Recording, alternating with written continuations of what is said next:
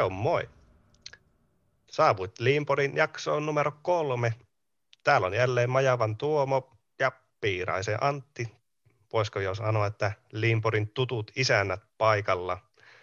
Mitä Antti sulle kuuluu? Mitä uutisia edellisistä Liimporin nauhoituksista tähän päivään? Onko mitään hyviä nostoja? Onko kaikki hyvin?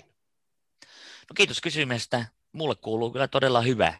Kiireistä, kiireettä ja, ja se on aina terveen merkki, että keski-ikäinen mies saa juosta ja värkätä töitä. Toki on muutakin, että paljon kuntoilua ja työtä sopivassa suhteessa. Hyvä.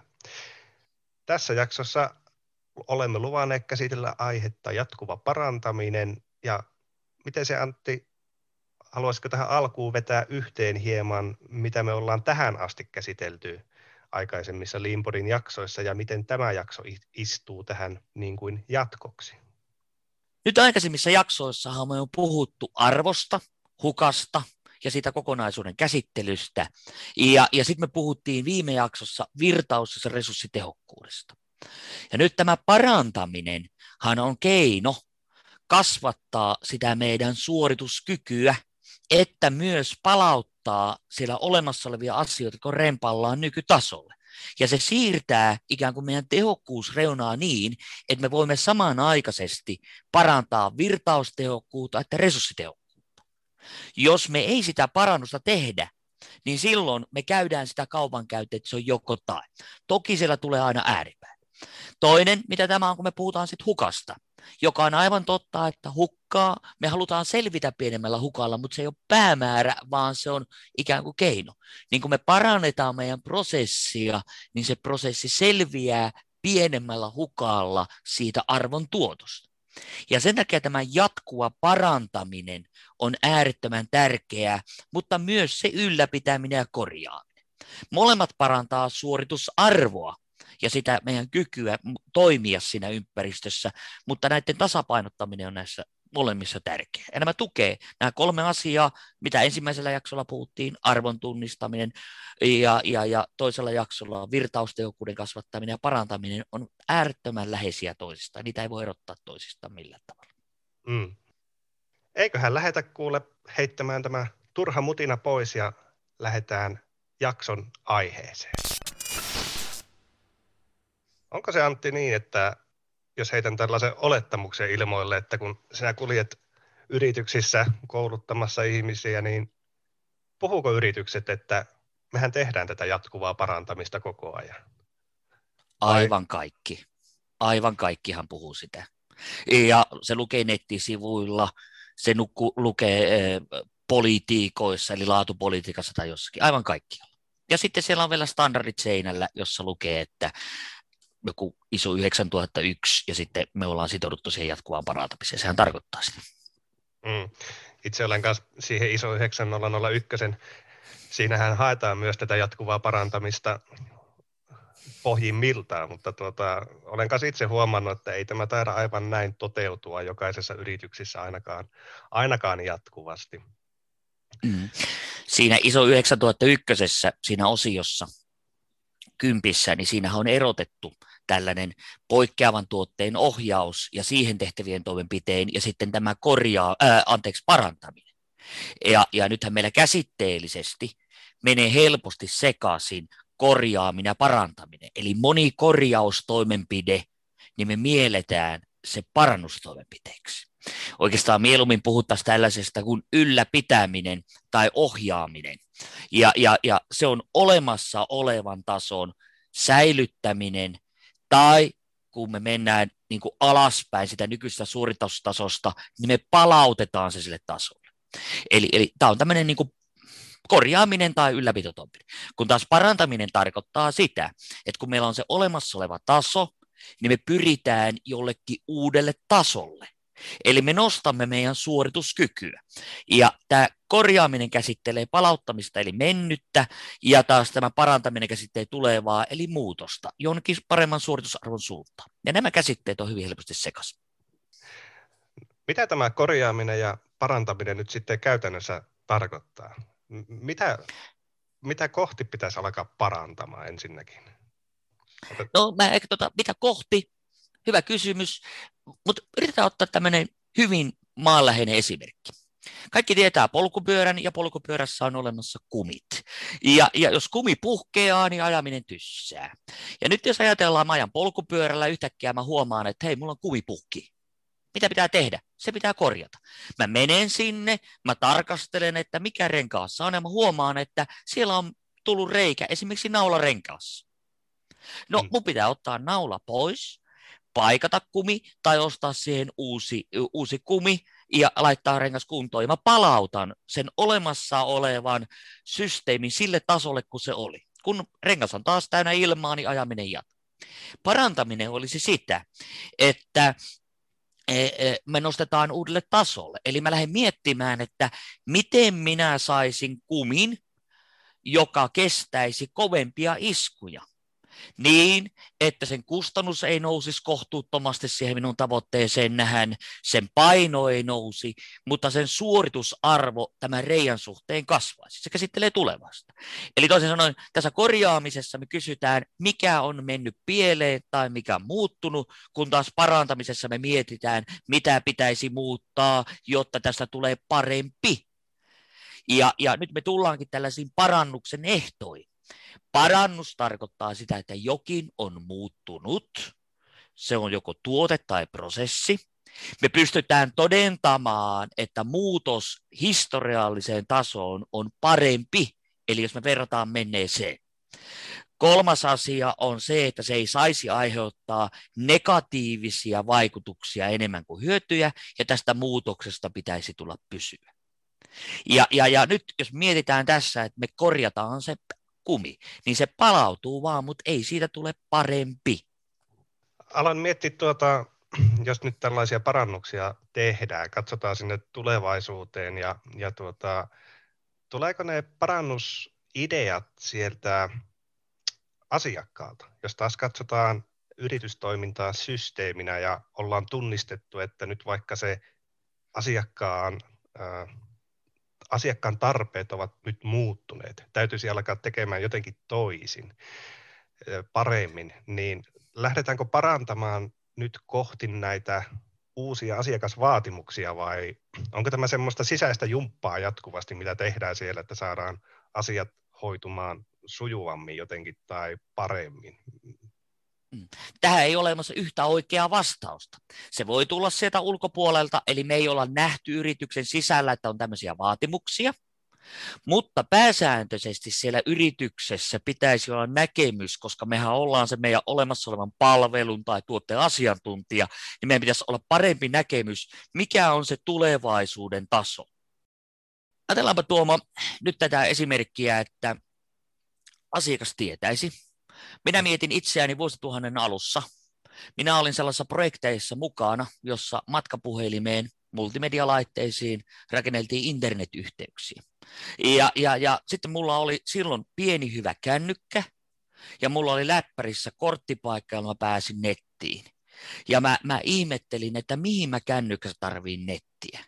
Ja silloin mulle ne, ne verkkoasiantuntijat, multimedia-asiantuntijat sanoivat, että Antti, sä et tiedä, että tulevaisuudessa me tullaan katsomaan televisiota näistä näytöstä, ja meidän pääkäyttökone internetissä on kännykkä. Niin mä en voinut niin ymmärtää sitä. Miten se voi olla mahdollista? Niin nyt jos multa olisi kysytty silloin, että mikä on tulevaisuuden multimedia-laite, jota ihmiset käyttää, niin ei mulla niin sanottuna heavy userina ollut siihen vastausta, koska mä en seurannut niin Mä olin käyttäjä, mutta mä en ollut siinä alan asiantuntija. Mutta niillä siellä organisaation sisällä oli näkemys siitä sitten, että mikä se tulevaisuus. Eli, eli yleisesti ottaen sanotaan, että ei asiakas välttämättä tiedä sitä, mikä on se tulevaisuuden tuote, mitä kohti meidän pitää parantaa. Tyypillisesti asiakkailta tulee palautetta niistä epäkohdista, ja silloin sieltä tulee hyvin paljon sitä korjaus korjauspalautetta, eli me palautetaan epäkohtia. Ja, ja nyt vielä, jos haluaisi keskustella tästä korjaamisen, parantamisen erosta, nyt hyvin helposti, jos organisaatiossa mielletään nämä korjaukset parantamiseksi, niin meidän resurssit ajautuu vain ja ainoastaan niin korjaamiseen, meille ei jää aikaa parantamiselle. Se on sen yrityksen tulevaisuuden kannalta, tulevaisuuden kannalta katastrofaalista, koska tuota, yrityksen täytyy kyetä uudistumaan, eikä vaan pitää nykytilaa ei, hengissä.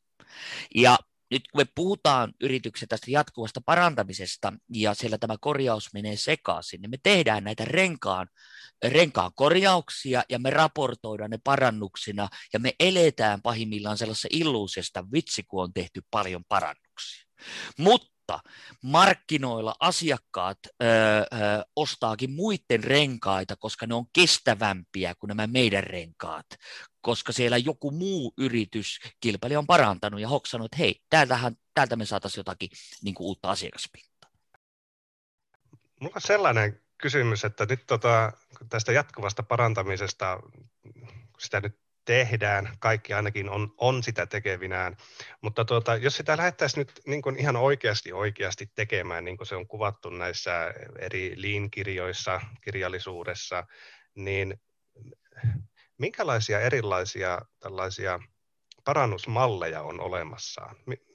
Onko, onko yksi malli, mikä soveltuu kaikille vai onko niitä tuhansia vai onko siellä semmoisia muutamia hyviä perus konsepteja tai parannusrakenteita, mitä voisi alkaa tällainen yritys nyt hyödyntämään tai opiskelemaan, jos haluaisi lähteä tähän jatkuvan parannuksen malliin? Nyt en ulkoa muista, mikä tutkimus oli, mutta äh, tällaisessa julkkarissa oli juttua siitä, että meillä on ikään kuin parannuksessa tässä kehitystoiminnassa olemassa tällaiset kolme generaatiota. Oli generaatio ykkönen, jossa meillä alkoi muodostumaan tällaisia kehitysmenetelmiä. Sitten meille tuli toinen jakso, jossa meille alkoi tulemaan tällaisia menetelmiä. Puhuttiin liinistä, reengineeringistä, tultiin Six Sigmaan, meillä on siellä TQM, meillä on siellä tämmöisiä erilaisia menetelmiä. Ja nyt puhutaan, että me ollaan tällaisessa kolmannessa generaatiossa, jossa me ymmärretään, että se yksi menetelmä on ikään kuin keino, jonka aihepiirin alla me yritetään ymmärtää terminologiaa ja mitä ajatellaan, ja todellisuudessa yrityksessä, parannuksessa meidän täytyy tarkastella tätä kokonaisvaltaisesti. Eli me lähestytään sitä alkuperäistä eh, niin kuin Demingin esittämä tai sitä alkuperäistä Toyota Production System-ajatusta, jossa tämä on kokonaisuus, ja me ei niin kuin etukäteen voida valita työkaluja palikoita, mitä käytetään. Eli tärkeintä on ymmärtää se päämäärä. Meidän täytyy ymmärtää, mikä on meillä osaamistaso, ja mitä osaamista me tarvitaan, jotta me päästään eteenpäin. Sitten meidän täytyy ymmärtää, että meillä on olemassa erityyppisiä, eritasoisia ongelmia, voidaan vaikka kohta puhua niistä, mitä tarkoitan tällä, vähän niin kuin, että meillä on olemassa korjaukseen liittyviä, parantamiseen liittyviä ongelmia, palataan siihen kohta. Sitten meidän pitää olla keinoja niissä erityyppisissä ongelmissa ja, ja osaamista, että me voidaan tehdä niille jotakin. Ja nämä kaikki pitää priorisoida niistä liiketoiminnan tarpeista. Siitä minun yrityksen ja sen yrityksen keskinäisvaikutusta siihen markkinaan ja, ja hakea siitä. Meillä on strategisia valintoja, että mitä painopisteitä me halutaan tehdä ja missä me halutaan olla hyviä ja mitkä ongelmat tai parannustoimet meidän pitää ensisijaisesti ratkaista, jotta me päästään eteenpäin. Eli toisin sanoen tätä parannustoimintaa pitää johtaa siinä, missä yleisesti yritystä muutenkin, eikä uskoa niin, että sattumanvaraisesti me saadaan niin kuin parannuksia tehty. Muistan nyt tämä artikkeli, jossa muistaakseni OL-kumppanit kirjoitti, että jos parannustoimenpiteet on valittu heittomerkeissä mielivaltaisesti, niin myös tuloksien odottaminen on enemmän tai vähemmän sattumaa. Eli ne pitäisi johtaa ää, sieltä keskeistä paikoista, minne parannukset pitää rakentaa. Hmm kuka tätä yrityksissä johtaa? Onko se se laatujohtaja vai onko se itse toimitusjohtaja vai voiko tätä tehdä jotenkin itseohjautuvasti työryhmissä?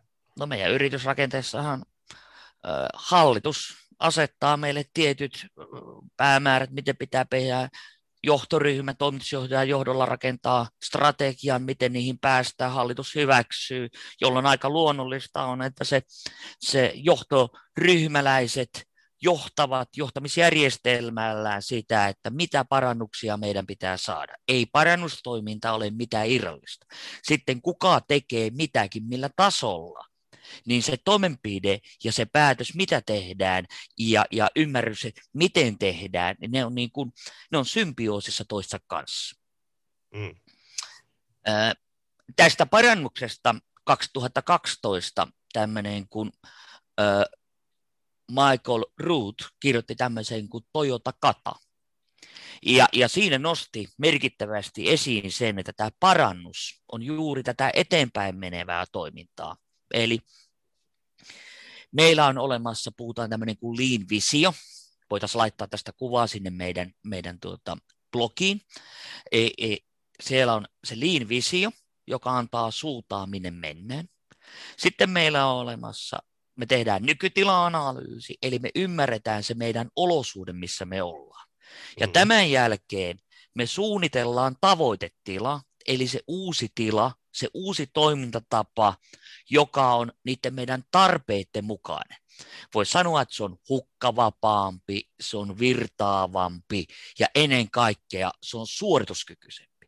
Ja nyt tähän väliin muodostuu meille ikään kuin väli, Eli me tunnistetaan, mitä meidän pitää saada aikaiseksi, jotta me siirrytään siitä nykytilasta tulevaan tilaan. Ja sitten me ratkotaan ne ongelmat, ja nyt nämä ongelmat voivat olla ongelmanratkaisuja, eli ne on korjaamiseen, ylläpitoon liittyviä ongelmia, tai sitten ne voi olla suorituskykyyn liittyviä ongelmia.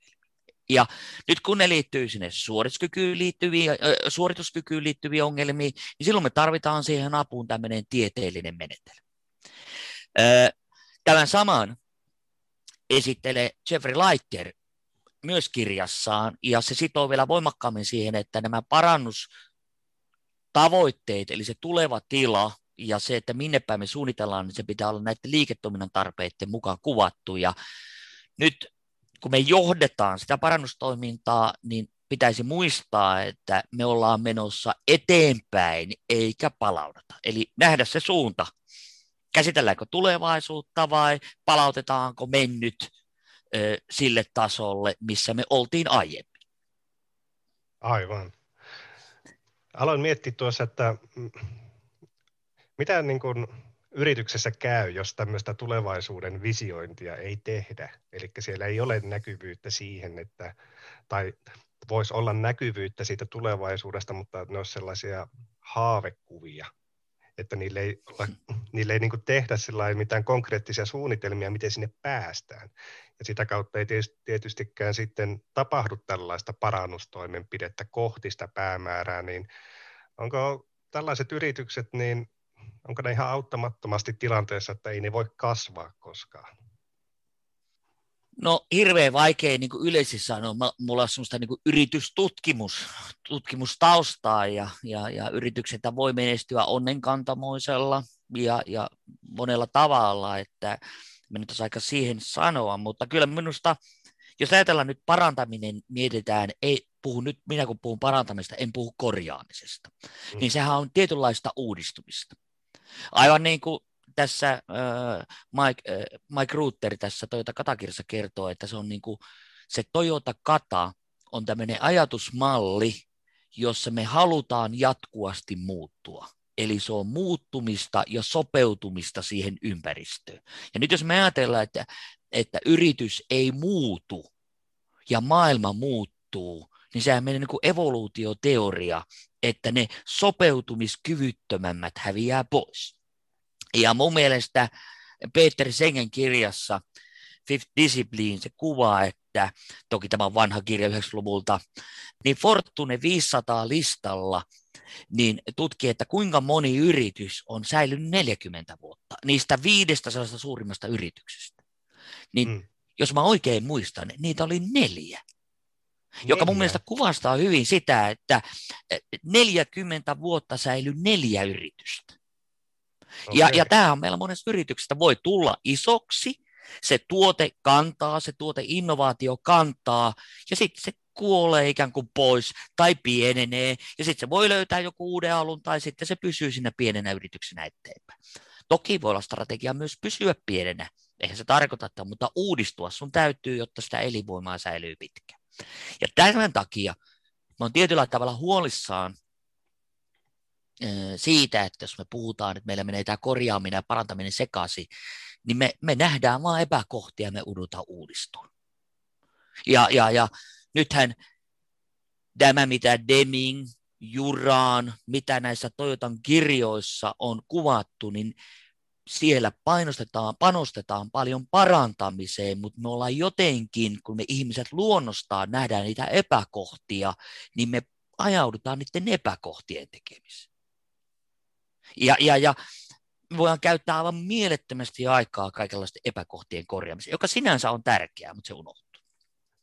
Aloin miettiä tuossa sellaista, että siis jos äh, niin kun siellä yritystoiminnassa nyt tämän jakson kuunneltua joku havahtuu, että no hetkinen, tässähän nyt tehdään tai on käynyt jo pitkään niin, että puututaan siellä työelämässä tai toiminnassa näihin epäkohtiin, niin voisiko se olla sellainen äm, hyvä merkki, että nyt voisi ajatella asioita ehkä vähän toisin. Voisi alkaa katsomaan vähän sinne tulevaisuuteen ja tehdä niitä tulevaisuuden parannuksia, eikä vain tallata paikalleen näiden jatkuvasti syntyvien epäkohtien kanssa.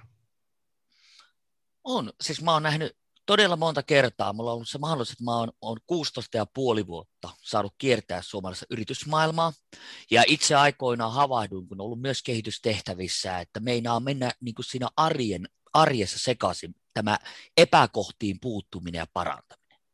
Mm. Ja, ja nyt tämä, siis missä nimessä ei saa ymmärtää niin, että epäkohtiin ei pitäisi puuttua ilman muuta pitää puuttua ja pitää korjata, mutta, mutta meidän täytyy muistaa jakaa sitä meidän rajallista resurssia eh, näiden suhteen ja mä oon nähnyt sen, kun joku johtaja, päällikkö, insinööri havahtuu siihen tässä 16 ja puolen vuoden aikana, että ei hemmetti, mehän käytetään vain aikaa näihin korjaamiseen ja se parantaminen jää pois.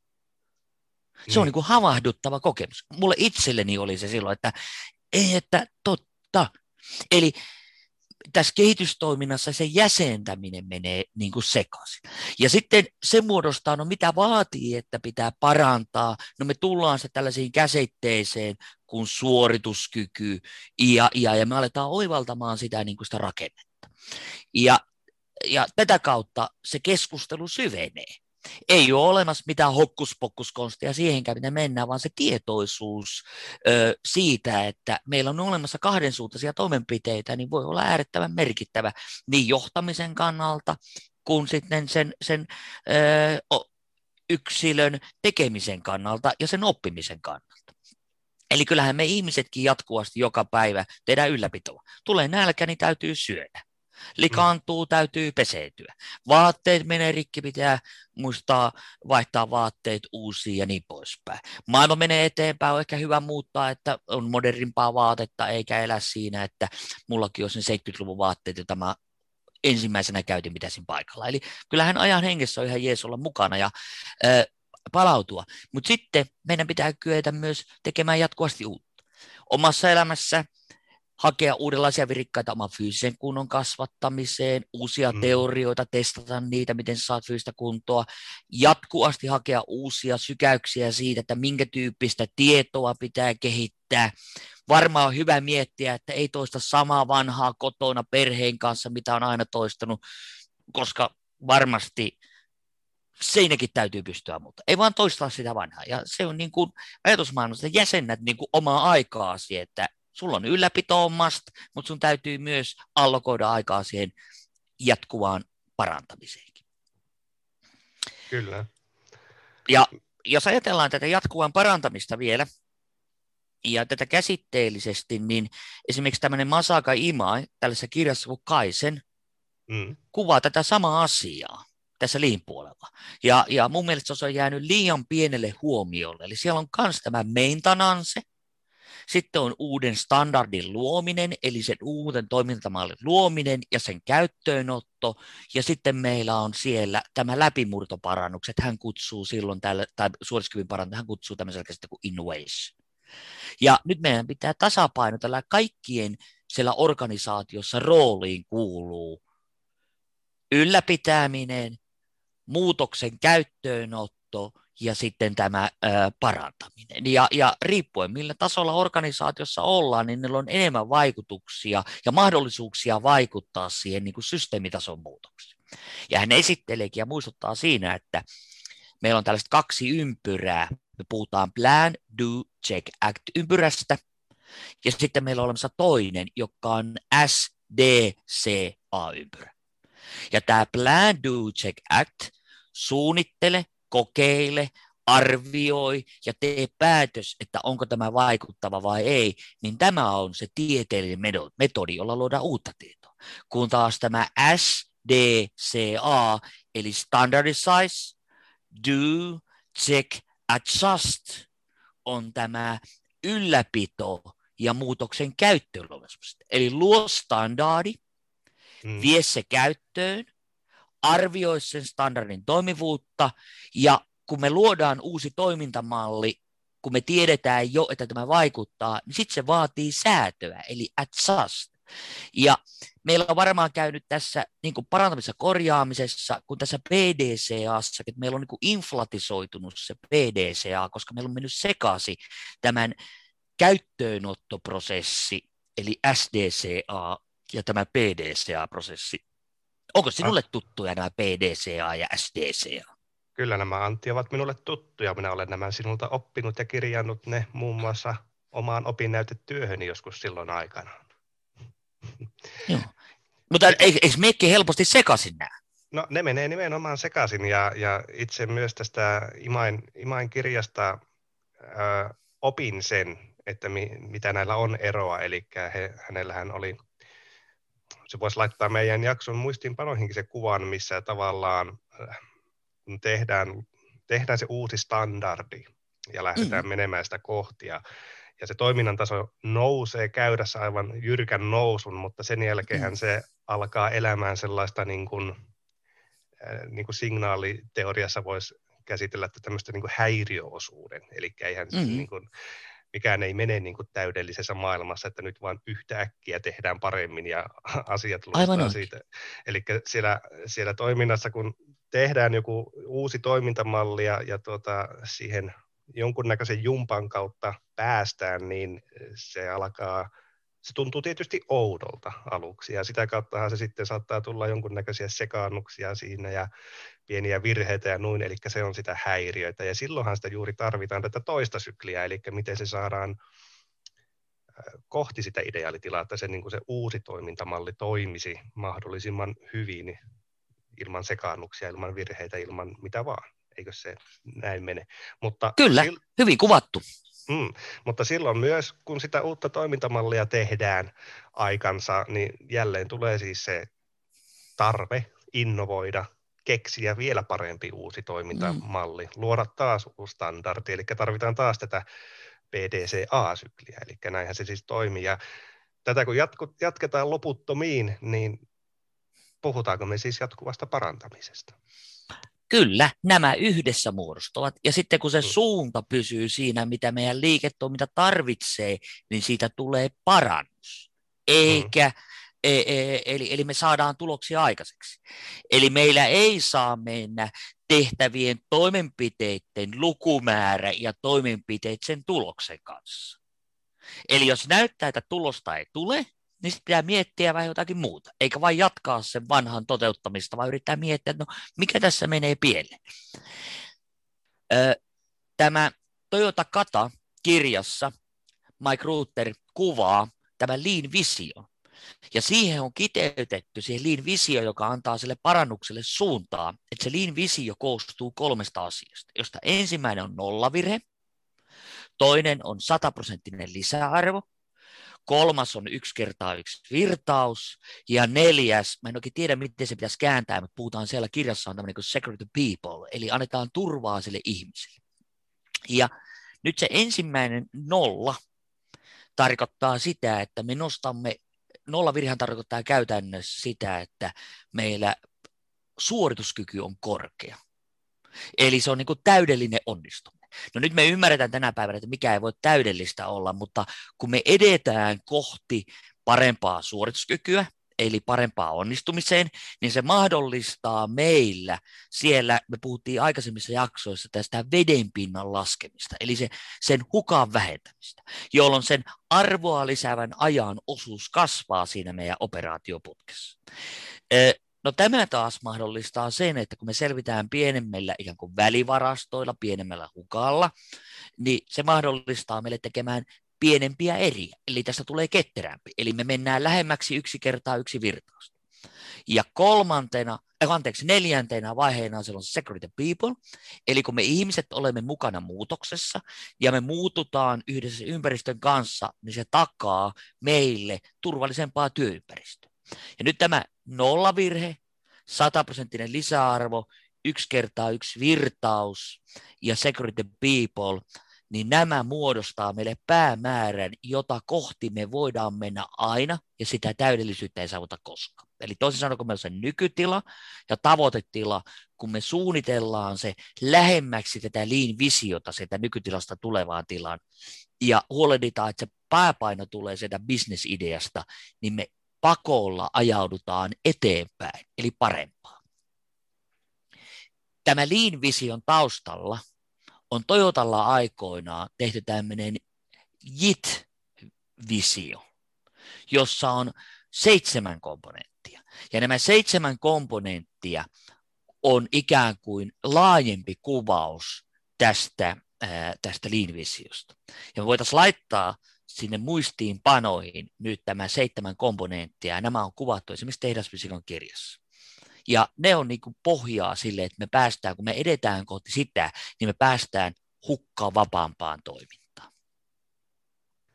Miten tämmöinen kysymys sitten, aloin tuossa pohtimaan, että kun nyt kun tuota internettiä lukee ja on tätä ketterää toimintaa ja on tätä liinin mukaista toimintaa ja sitähän on vaikka minkä näköisenä palveluna tuolla tarjolla, niin siellähän jokainen mainostaa, että on kaitsen sitä, tehdään kaitsen tätä ja opetellaan kaitsenin toimintaa. Ja onko tämä jatkuva parantaminen nyt sitten sama asia kuin kaitsen?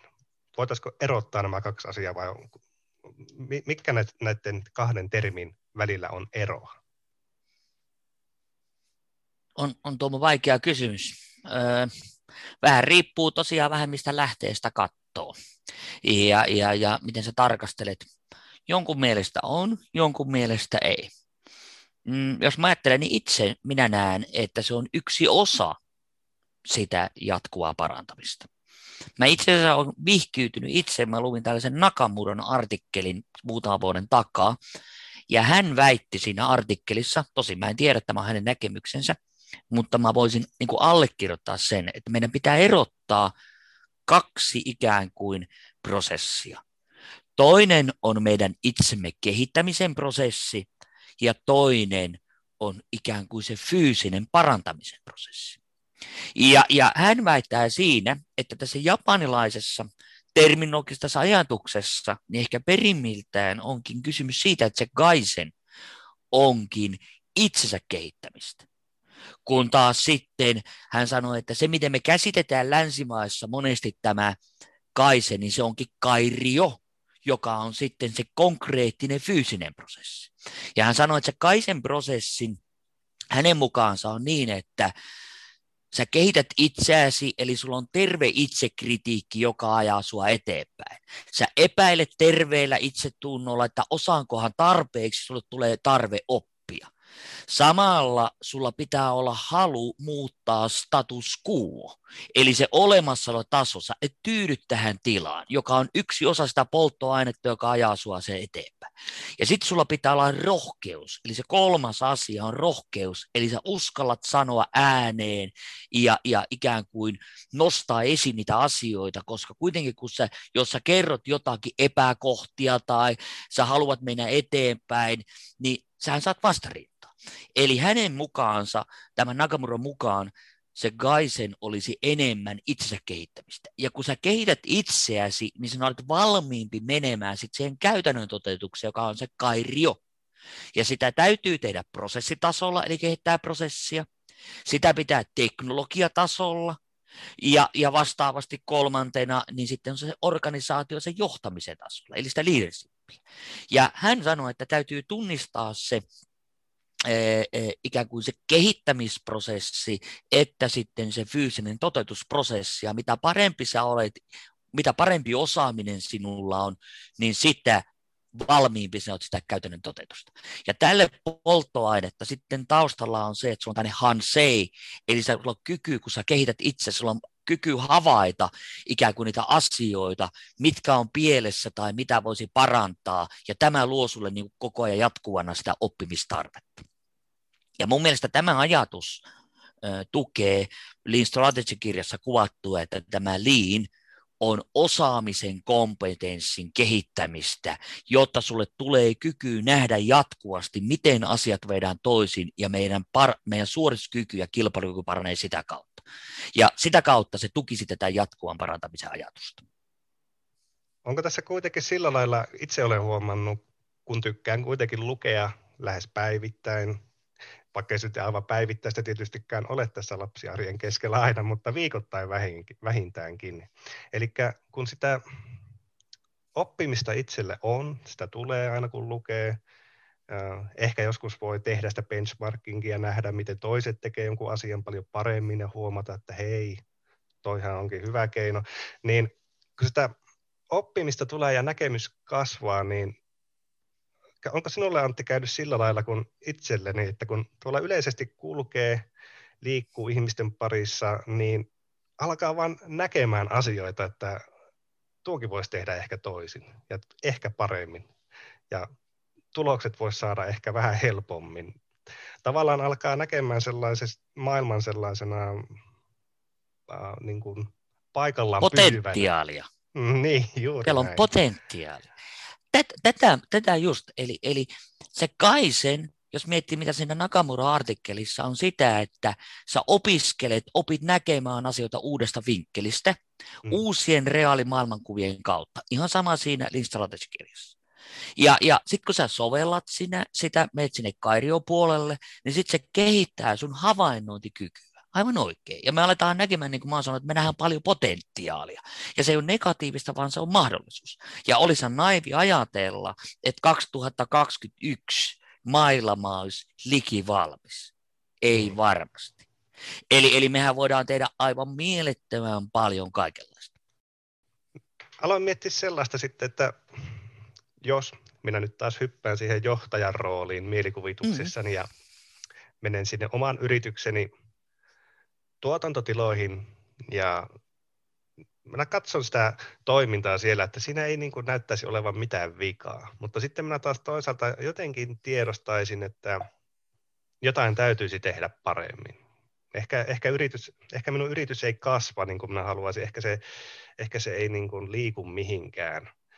Mutta sitten taas toisaalta omin silmin näyttää, että työt sujuu hyvin, missään ei ole mitään takkuilua, ei, ei, ei käy juurikaan virheitä, niin eli mistä sinä opasta, opastaisit lähtemään minua liikkeelle, jos minä en vaan yksinkertaisesti itse näe, mitä minun pitäisi lähteä parantamaan, mutta tiedän, että minun pitäisi parantaa?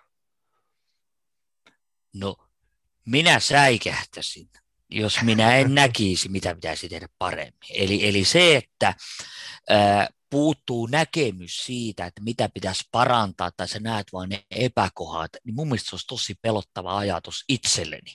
Ja, ja yritykset voisi ajatella, että eihän ne voi olla sillä tasolla. No, miten mä tiedostan, että siellä on, niin sen oman ikään kuin maailmankuvan kehittäminen, mitä asioita voisi tehdä toisin.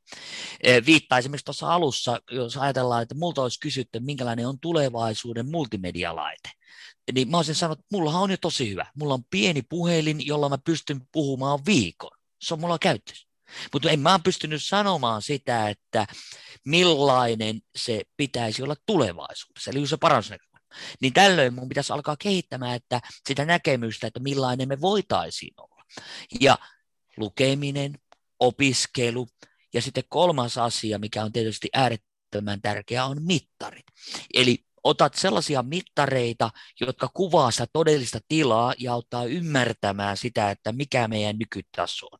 Ja en puhu nyt tällaisista ää, prosessin ulostulon seurauksen mittareista, vaan mä puhun siitä mittareista, jotka kuvaa sitä todellista toimintaa. Ja sitä kautta saisi ymmärryksen, että mitä täällä voisi tehdä.